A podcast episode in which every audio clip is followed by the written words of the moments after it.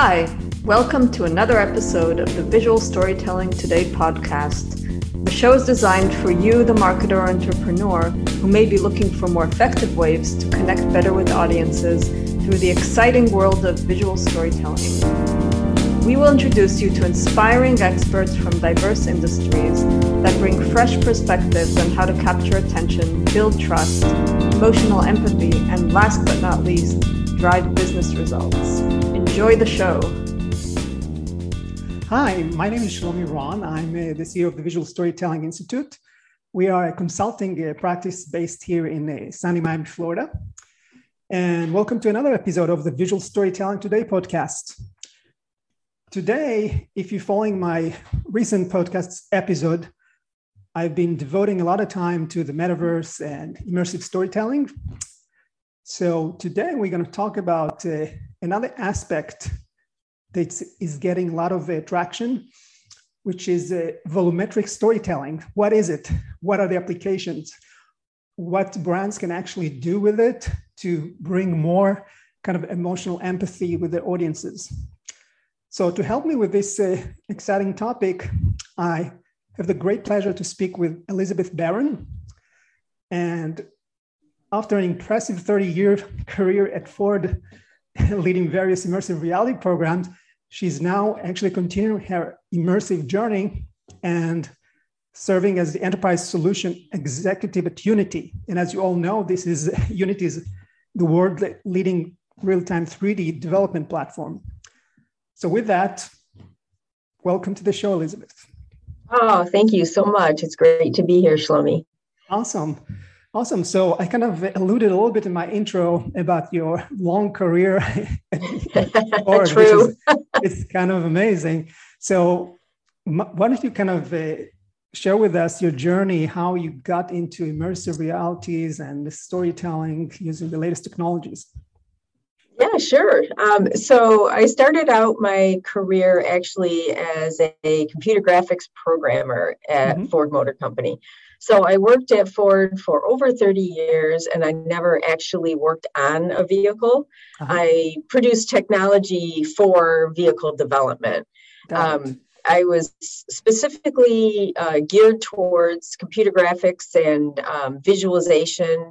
I worked in the area of how to take multiple parts of the vehicle and bring it together so that you could visualize a complete vehicle, which was quite a feat back in the day, if you can imagine, 25 years ago trying to do that. It was various stages of completeness until it was done. And so my journey basically was that I thought using immersive environments provided a new and different method of communication that can't be experienced on like a flat screen. And I really believed in the paradigm of immersive volumetric storytelling pretty much before its time. So I started doing immersive VR in 1999. That was our first deployed version. It had 60,000 polygons in the world, and it ran like super slow, and it was, not really ready for prime time. But it was it taught us a lot. It taught us what to do and what not to do, which is just as important. And from there, we just kept iterating on the technology, but it really took off once we were able to do real-time ray tracing in VR and get very high levels of quality and get a lot of data and content to make evaluations across teams and functions. I see. And that's kind of paved your path towards more immersive storytelling in developing models for Ford as part of the prototyping process, I'm guessing. Exactly. And so to do the prototyping, that's a very loose term because it can mean a physical model, Often it means a combination of the physical model with that is scenario based. So that's where the storytelling comes in. Right. A lot of times I know that a lot of your listeners are really geared toward the marketing aspect and the like how to take the brand and represent it properly. There was a definite major initiative to represent final customers, represent marketing early on in product development. And I see that now at Unity as well, like with lots of clients that we work with, there is a definite need to understand earlier, make changes that are market driven, and then have perhaps more data when you're making those decisions, and then be more agile as you're making them. I see. Yeah, so it's fascinating. It seems like you kind of start from the early days of probably the AutoCAD technologies to kind of visualize 3D environments, and then, you know, you kind of moved along as the technology matures with more interesting, more kind of complicated challenges. That's awesome. So before we dive deeper into exactly what you're doing, I'd like to kind of zoom out a little bit. And that's something I do with all my guests. This is kind of a philosophical question. You know, with your journey is, how would you define visual storytelling from your standpoint? I think visual storytelling is experiential. So I would say that it's experiencing a scenario in context. So I think that's the simplest way I could define it. So if I was going to be more long-winded about it, I'd say that visual storytelling is the ability to understand, experience, and then have some type of emotive response to some type of journey that you want to take somebody on.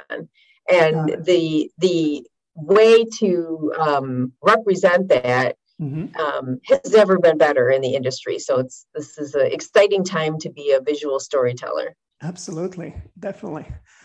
Cool. Very cool. So now that we got your perspective about the field in general, let's zero in on volumetric storytelling. For people who have no clue what it is, we're going to hear it for the first time here, maybe. How would you define it? So volumetric storytelling is adding that dimension of you into the story. It's very personal, because now you are an actor in the story. So you can be told a story that is presented to you, but a volumetric storytelling lets you navigate through the world and use your physical presence as part of the story and or part of the discovery. So sometimes telling a story is about like a fun experience or, you know, somewhere you're going. Sometimes telling a story is about the product in a phase of development. And it's the story of the engineering integrity of, you know, the product. So the volumetric storytelling lets you be involved. So like in the work that I did at Ford, if you can be immersed inside of an environment that you have a one-to-one relationship between you and the vehicle, and then you can walk around the volume that is represented by the virtual vehicle at scale, then the presence that you feel and the connection you feel to the data, even if it's engineering data, is much stronger. And it's much more relatable to you, even as a scientist or engineer. And then the beauty of doing that kind of volumetric storytelling is you're also representing the art as well as the science. So now you can say, this is a beautiful, well-crafted vehicle. Here's what it looks like if we put the structural, you know, stresses on the body panels. And then you can flip back and say, this is what it looks like in various trim levels.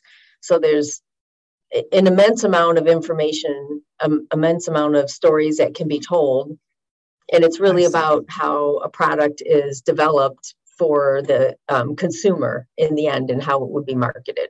Got it. And just to kind of clarify it even further from the technology standpoint for creating volumetric storytelling, in my mind, you know, when I think about it, when you create 3D content, you can pretty much start from the lowest level as a 360 video camera, right? Which basically put you in a bubble and there's not much you could do. You just can look 360 degrees and that's what you see. And you're kind of trapped there. The next level is probably a VR experience where you can design different spaces and you can move around and the scenery will change. How volumetric storytelling, what technology do you use to generate something different? So the importance of volumetric storytelling, like what's different, I guess, is the technology can vary. So like using, I actually happen to, I mean, I'm such a geek. I have a 360 camera sitting right next to me. Just using it earlier, but that it's not ideal. And that type of volumetric storytelling would really be from one point of view. And it's not something you could interact with. But my preferred methods vary depending on what is needed to get the right story told. I'll put it that way. So immersive VR, I'm a huge fan. Mm-hmm.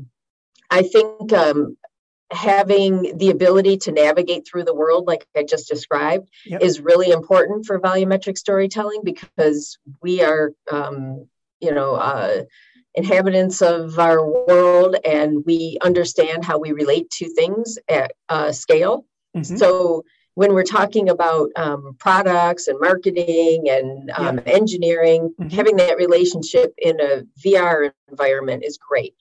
Also, having that relationship in an AR or a mixed environment can also be great, and it can be more beneficial or less, just depending on what the purpose. And the purpose. So an example would be if I wanted to compare an option, like I want to make a change to my product. So I look at it as a prototype, and then through augmentation, look at the change. So now I still have a scale one-to-one representation, and then I can see the change. So I can go A, B, and then I can see it in the proper light.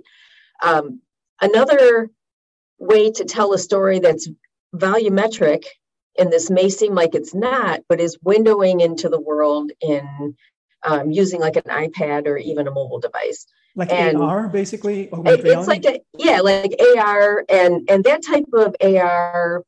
There's a lot of work you can do for quality inspections and things like that, where it's still volumetric, it's still 3D.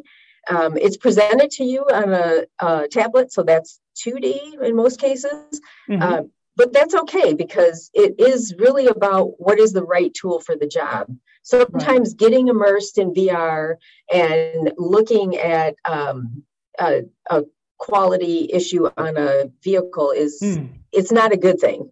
That's actually too much tech for the answers that you need. So it really does depend. And so and even in marketing, right? Sometimes you want to tell that story and you want to tell it in a way that's simple and engaging for the people that you're trying to reach and not like, here, put this thing on your head and, you know, create a volume and that's too much tech for what the message is that you're trying to impart or the story that you're trying to tell. Right. So just to kind of summarize for me, the difference between like standard VR to volumetric, you mentioned earlier, it's really like the point of view of the storyteller, basically you providing a very single view that you decide. And unlike VR where there are multiple views. I mean, you are playing an avatar and you can go whatever you want. But with volumetric, you already set the storytelling perspective for people to follow, right?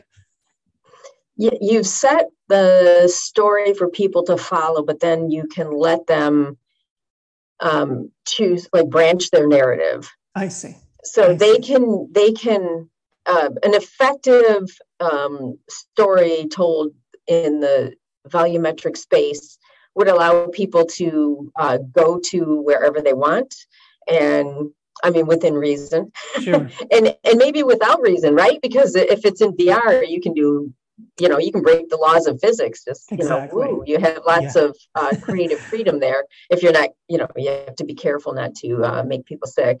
There's that whole thing. But I mean, you can let them choose their path and get very meaningful, valuable data. Mm-hmm. And by doing that, you can really understand the customer and understand why they did things. So an example of that would be there's a lot of work done on the user experience aspect of product. So how does a customer relate to the product? And an engineer will design something, and a human-machine interface would have a certain configuration. Yep. And it will be decided by the product teams that this is the ideal way that people are going to interact with a product. Mm-hmm. And then in the virtual world, we can say, here's a scenario. Can you use my product? And then you find out that they choose, instead of A, B, and C, they choose B, A, and C. And then you're like, why are they doing that? But that's very important data to move forward and to understand why customers do what they do and what types of thought processes that they go through while they're interacting with the product that you want them to enjoy. Got it. No, that makes a perfect sense. And thank you for kind of clarifying, the difference between the other disciplines. And can you talk a little bit about the entry points from the end user perspective to volumetric storytelling? How do they actually consume the content? Is it VR headsets, AR glasses, desktop computers? All of the above. The entry point for consumers, I think, mm-hmm. In general, needs to be very straightforward. And like I just described for other types of volumetric storytelling, mm-hmm. It can run the gamut from, mobile devices through fully immersive VR scenarios. So I think that the technique that's used mm-hmm. to do volumetric storytelling will really depend on the tech savviness of the clients that you're trying to reach. So I think there's a fair amount of gamers that are that love their VR experiences, mm-hmm. and those type of gamers can be it's just conducive for them to say, okay, I want to go into this immersive space, and I want to, and there's opportunities there for marketing to say, like, here, try this new fun thing, and then you can get, good feedback, and then get your product out there that way. I think the normal way is more tablet and mobile based for most clients. Got it. Yeah. And that brings us to, if you could share, what you're working on at Unity, with the freedom that you have, just to give color to, everything you just described, because, everybody is following the great work from Unity, obviously now with the metaverse that comes to our lives in the past couple of months. So people are kind of curious.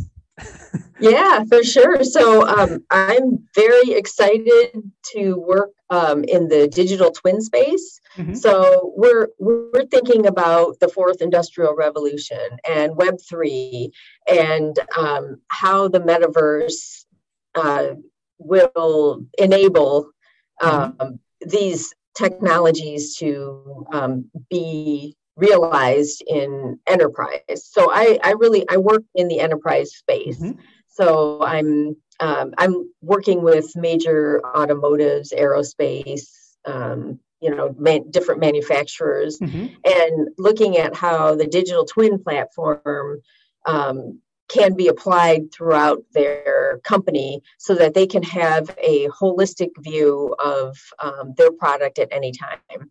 So I keep saying, like, at Unity, it just makes me happy. It's Unity is really a unifier, and it unifies a bunch of data sets and brings data in context for a common understanding of product health at any time. And so this is like the promise of the interoperability, right?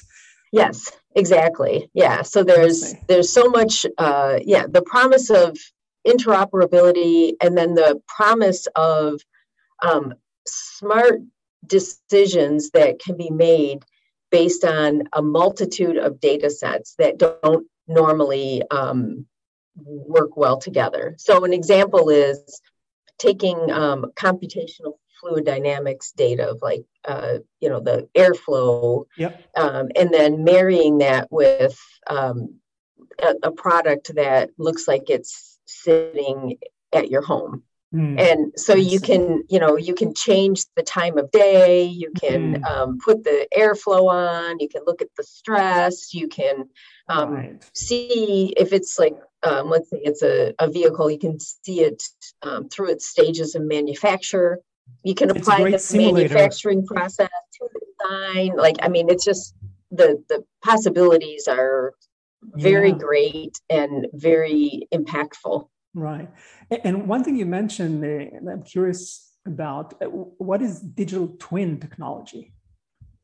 So digital twin is a twin of the physical world, but it's also a twin of the process that goes along with it. And that's the key. So if you can take the product at any point in its development and represent it digitally, that's one aspect. But then also taking the process and the things that you do to develop that product, and then represent that data in the digital world. So now at any stage of development, you can say, okay, I have this data that is geometric, but I also have the data that represents the attributes of what that product is. And then I also have the data that represents what we're doing at that point in the process to create that product. So it's a combination. It's not just, geometry, it's geometry and intelligent information that comes together to replicate basically what all of the steps that would be done to make a product in the end. So it sounds like, in my mind, sort of as part of the product development process, it's really playing on two spaces. One is the virtual, one is the physical, right? And you have different aspects of the product generating data sources, both from the physical work that employees are doing and some from the simulation that are living on the virtual through the volumetric storytelling. And each sphere is actually fitting into the other as part of improving the product towards the finish line. Exactly. Because it's like when you think about all of the different things that are done to make a product, what can be understood where relevant systems relate one to another. I see. So there are, every company has vertical functions that are, they're doing design, and they're doing different types of engineering and ergonomics and manufacturing. But how do those, every one of those functions adds a level of completeness to a company's digital twin. Right. But putting them together provides the holistic view of what that is really like. And so that's the real power. That's amazing. Well, now you got me super curious to see some visual examples that you promised to share with us. Okay. Yeah. So here, I will share, let's see. Let me see how get this screen share. So I think it's this one. Okay, so I'm going to go full screen so you can see it nicely. So this is basically, these are the functions. So this is really what, can you see me? Is that kind of? Yeah, no, it's perfect. This down. Okay, it's all right, good. So this is basically what I mean by all of these, the different functions. So all of these things are happening, and there's marketing, there's, you know, configuration of different options for product. But if we can get to the point with the digital twin where all of these verticals where normally they don't really like talk to each other, if we can get them to be represented in one holistic area, and that's what I mean by Unity being a unifier. So taking all of these functions and representing all of these data in context and in a holistic manner, that is incredibly powerful. And then if I'm going to go down to, because what it would look like is, okay, so hopefully you can see this. So this is yep. So what this is thinking about those vertical functions and then representing them, and you can see how they all relate to each other. So now when you're doing assembly ergonomics and you're thinking about the human and making sure that the workers are safe and that they're not stressing their body like too much when they're doing the process of assembly. And then you can see how that relates to serviceability and you know, design verification, and all of these systems kind of relate one to another. That's really, really powerful in the way that the companies can use a twin to understand a beautiful design and how to make it, and then how to sell it. So, for example, you know, it looks like the digital twin technology is, in essence, a unified drawing board that, you know, the actual sketch is constantly evolving throughout the stages. And if I'm marketing and I'm accessing this drawing board, I'm going to hit marketing aspect and see, you know, the value benefits from a marketing perspective versus people from customer clinics or design. They're going to have their own respective aspects or data point to look at. Exactly. And so you can see how, like, if a design is created and let's say it goes out to a customer clinic, and the customer provides feedback that is maybe not consistent with the direction that the design was going.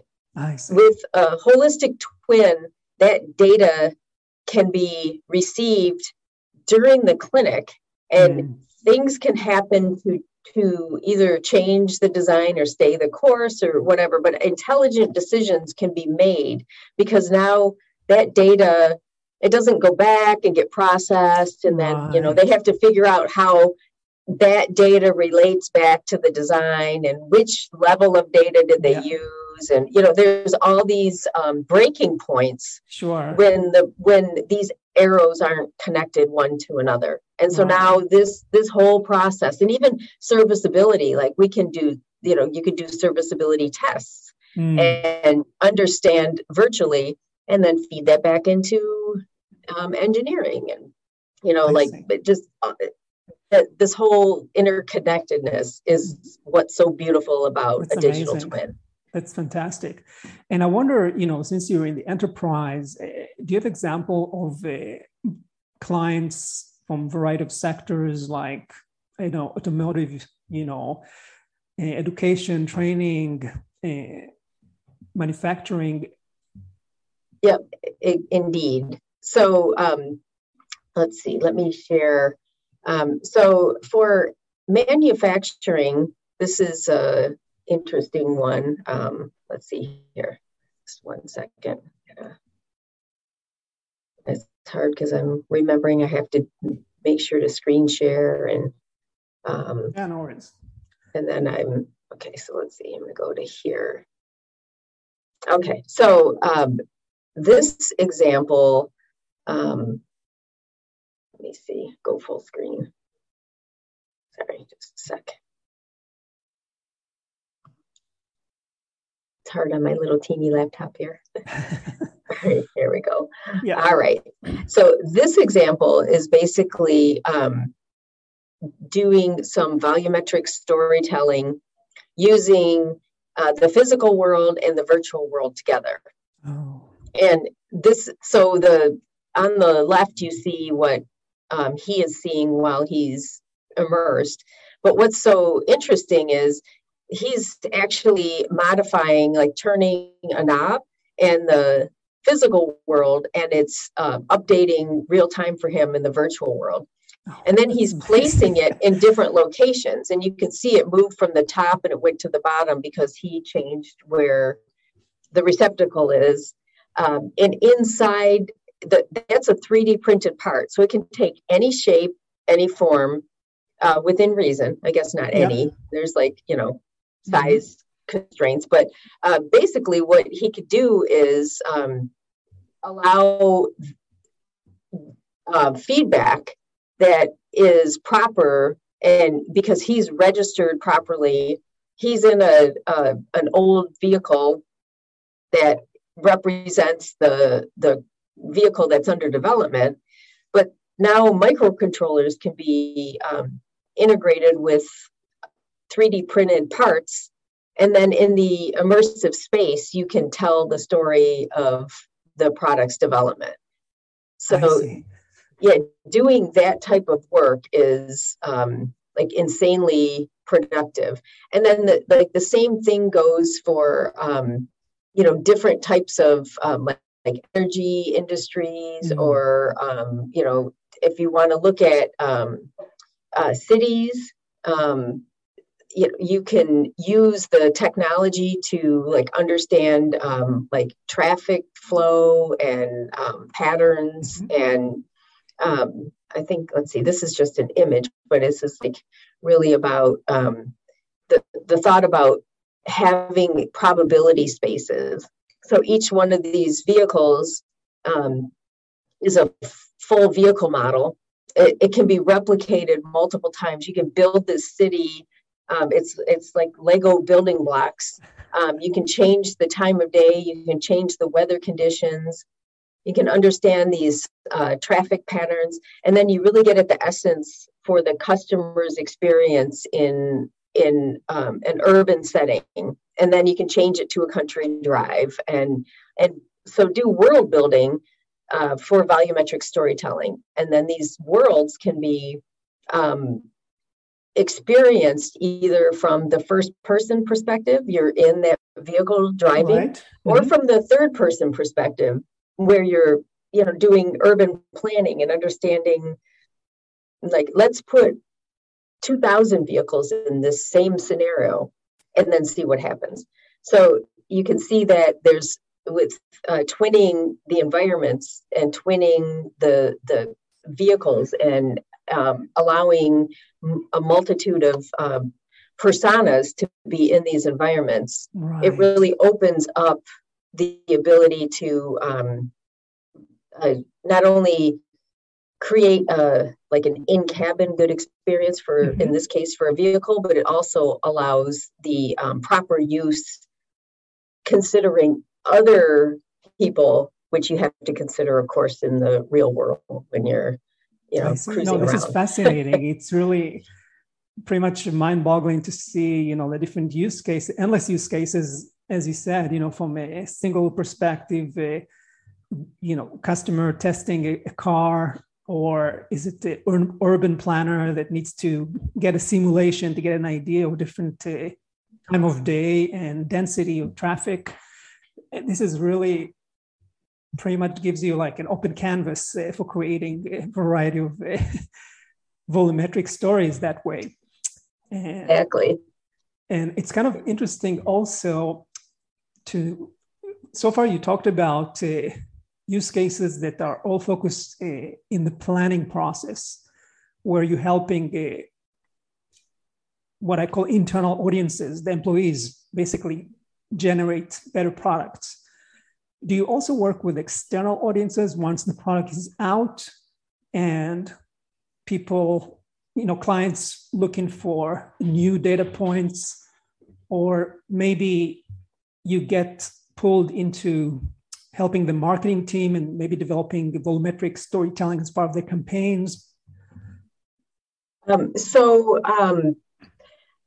Sort of.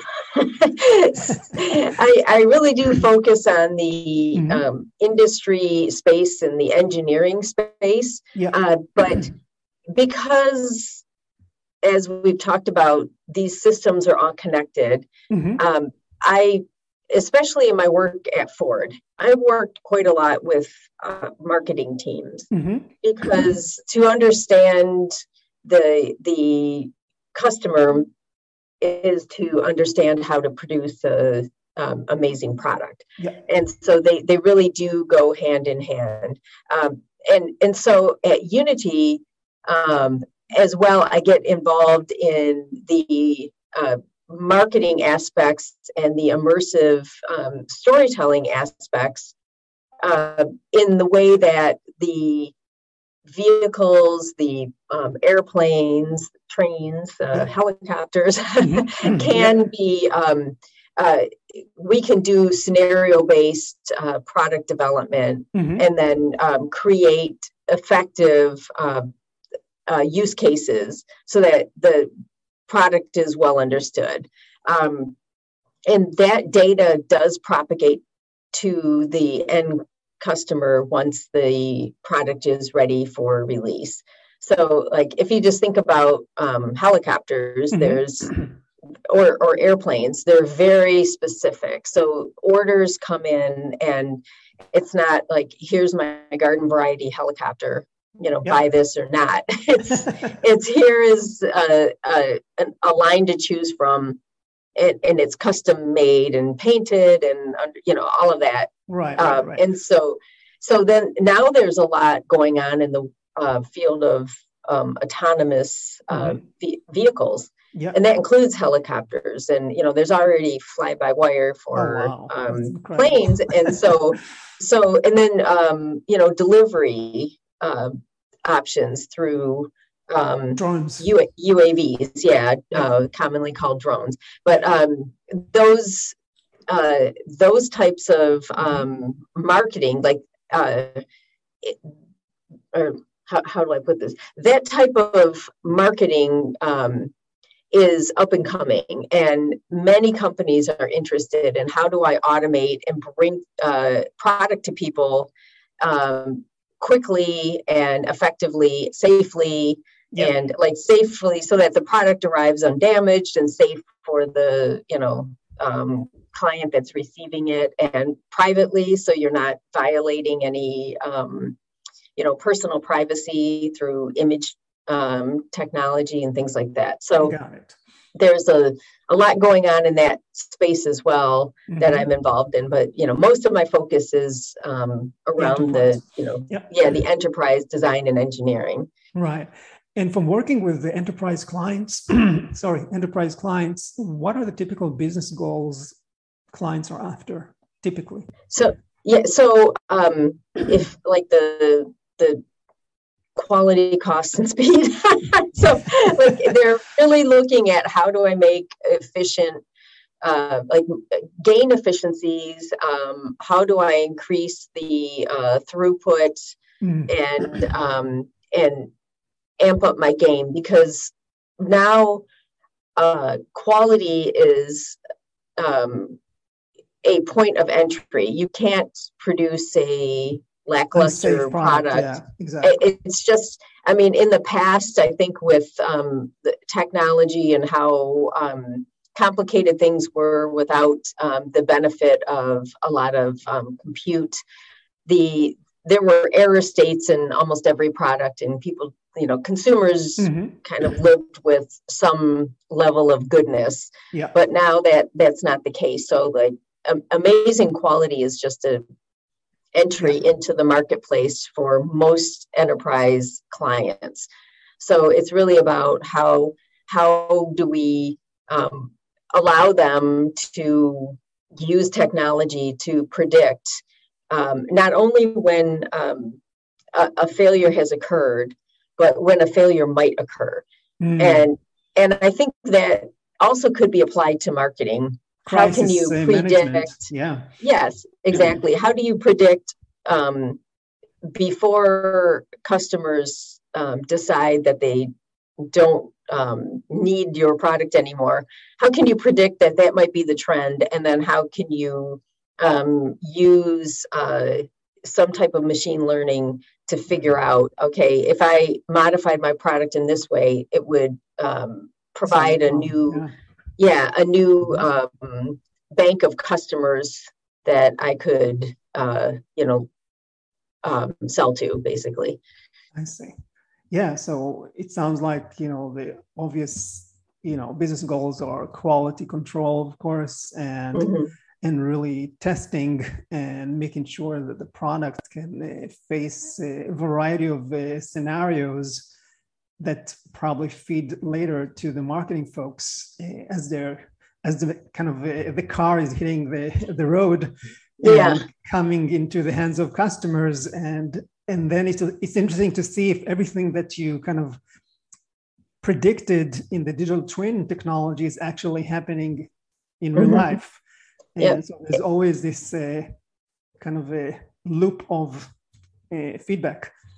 Exactly. And now there is an effort to bring clients into the world of allowing them to choose what product they want. So in vehicles, especially, so like in like helicopters, airplanes, and now in automotive with autonomous vehicles, the manufacturing process and the customizability is seen as a differentiator. So robotics and AI and machine learning have opened up new avenues for production that allow customers and more choices. So if you think about if you ever bought a vehicle from Tesla, for example, you get this or that, and then you could choose package A, B, or C for your new Tesla. But one of the new approaches that is coming out based on using machine learning and having robotics that can, create smart factories is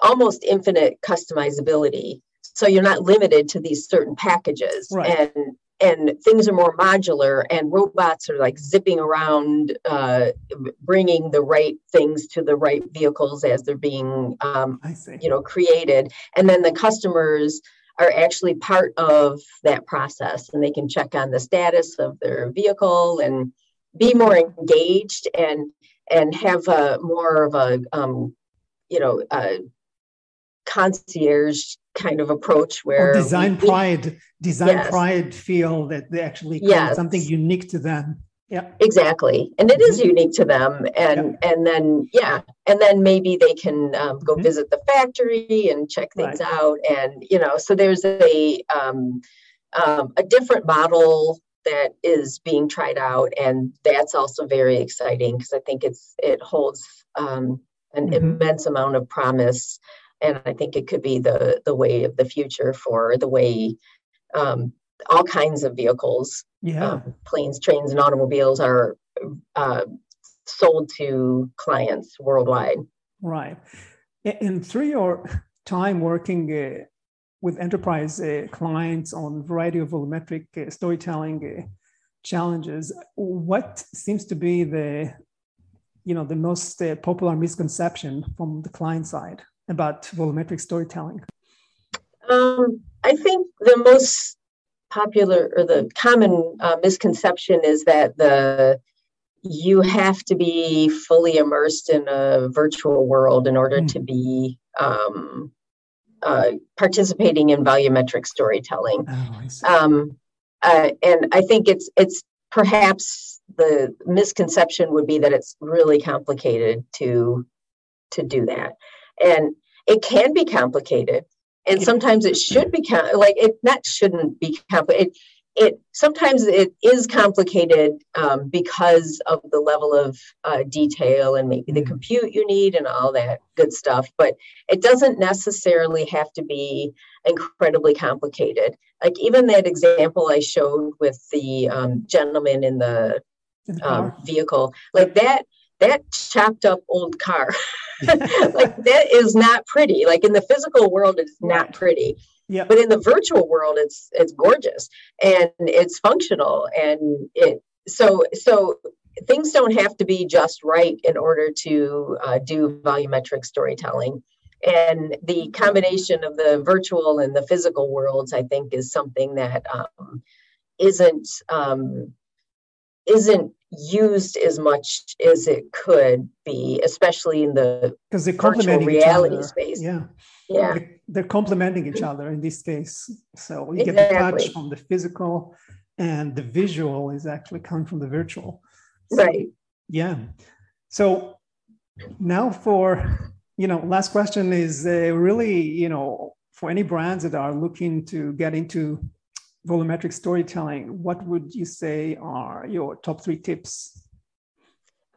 So I think the top three tips for getting into volumetric storytelling, one would be to have a solid reason and solid story to engage somebody with. And then I would also, another tip would be to know what the difference is. So I think, and by what I mean by that is that volumetric storytelling provides you with more information than you can get. I think we said this at the beginning, than from a flat screen.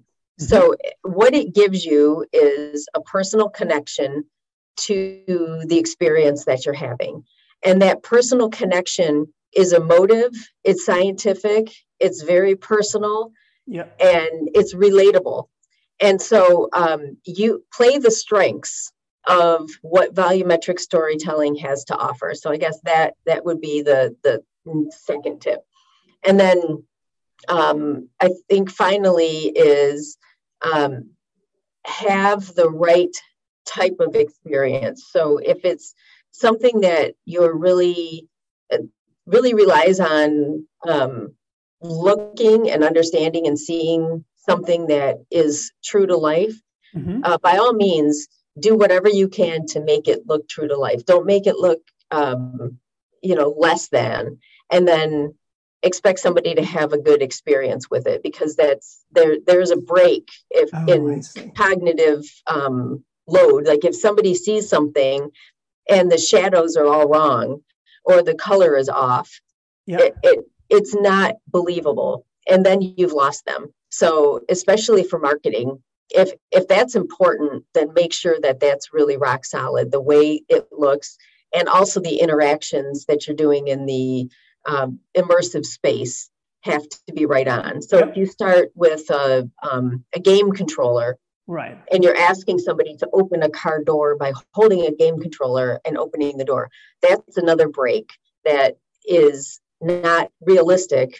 And then people will say, okay, I'm really not in a real experience. But if you track their hand, right, and then there's a connection, and they touch the area that the door would be, because you understand that the 3D nature, and then the door opens and they're like, oh, sweet, I'm in this virtual vehicle. Now I'm going to reach over and close the door. And so those are three tips that, I think could help. No, this is fantastic. Wow, this is amazing. And just to summarize, everybody, focus on the story, the power of the story, and the strength of the volumetric storytelling, through emotive and the data feeds that you're going to get. And finally, make it realistic to your use case that you're trying to figure out, right? Because that's what's going to get you the best results, as closest to, the real life execution. So, wow. Thank you so much, Elizabeth. This has been a fantastic conversation. I learned so much, and I'm sure we're going to talk some more. But for my audience, anybody that have more questions for you, how can they reach out? Okay. So I'm on Twitter at Immersive Stories. Mm-hmm. So it's IMMERSIV stories, mm-hmm. Or through LinkedIn, you know, just find me on LinkedIn, and I'd love to connect. So I'm just like Elizabeth S. Barron on LinkedIn. Brilliant. So thank you very much, Shlomi. It's been great. Thank you talking again with you. No, it's been wonderful. You know, there's so much. I think we opened the appetite of many people to try volumetric storytelling for their projects. So thank you again. And for everybody listening or watching, it's been great. We'll see you the next time at the Visual Storytelling Today podcast. Thank you. Thank you. Bye. Bye. Visual Storytelling Today is recorded in Miami, Florida. The show is published exclusively by Visual Storytelling Institute. Learn more at visualstorytell.com. You can subscribe to this podcast on the iTunes Store.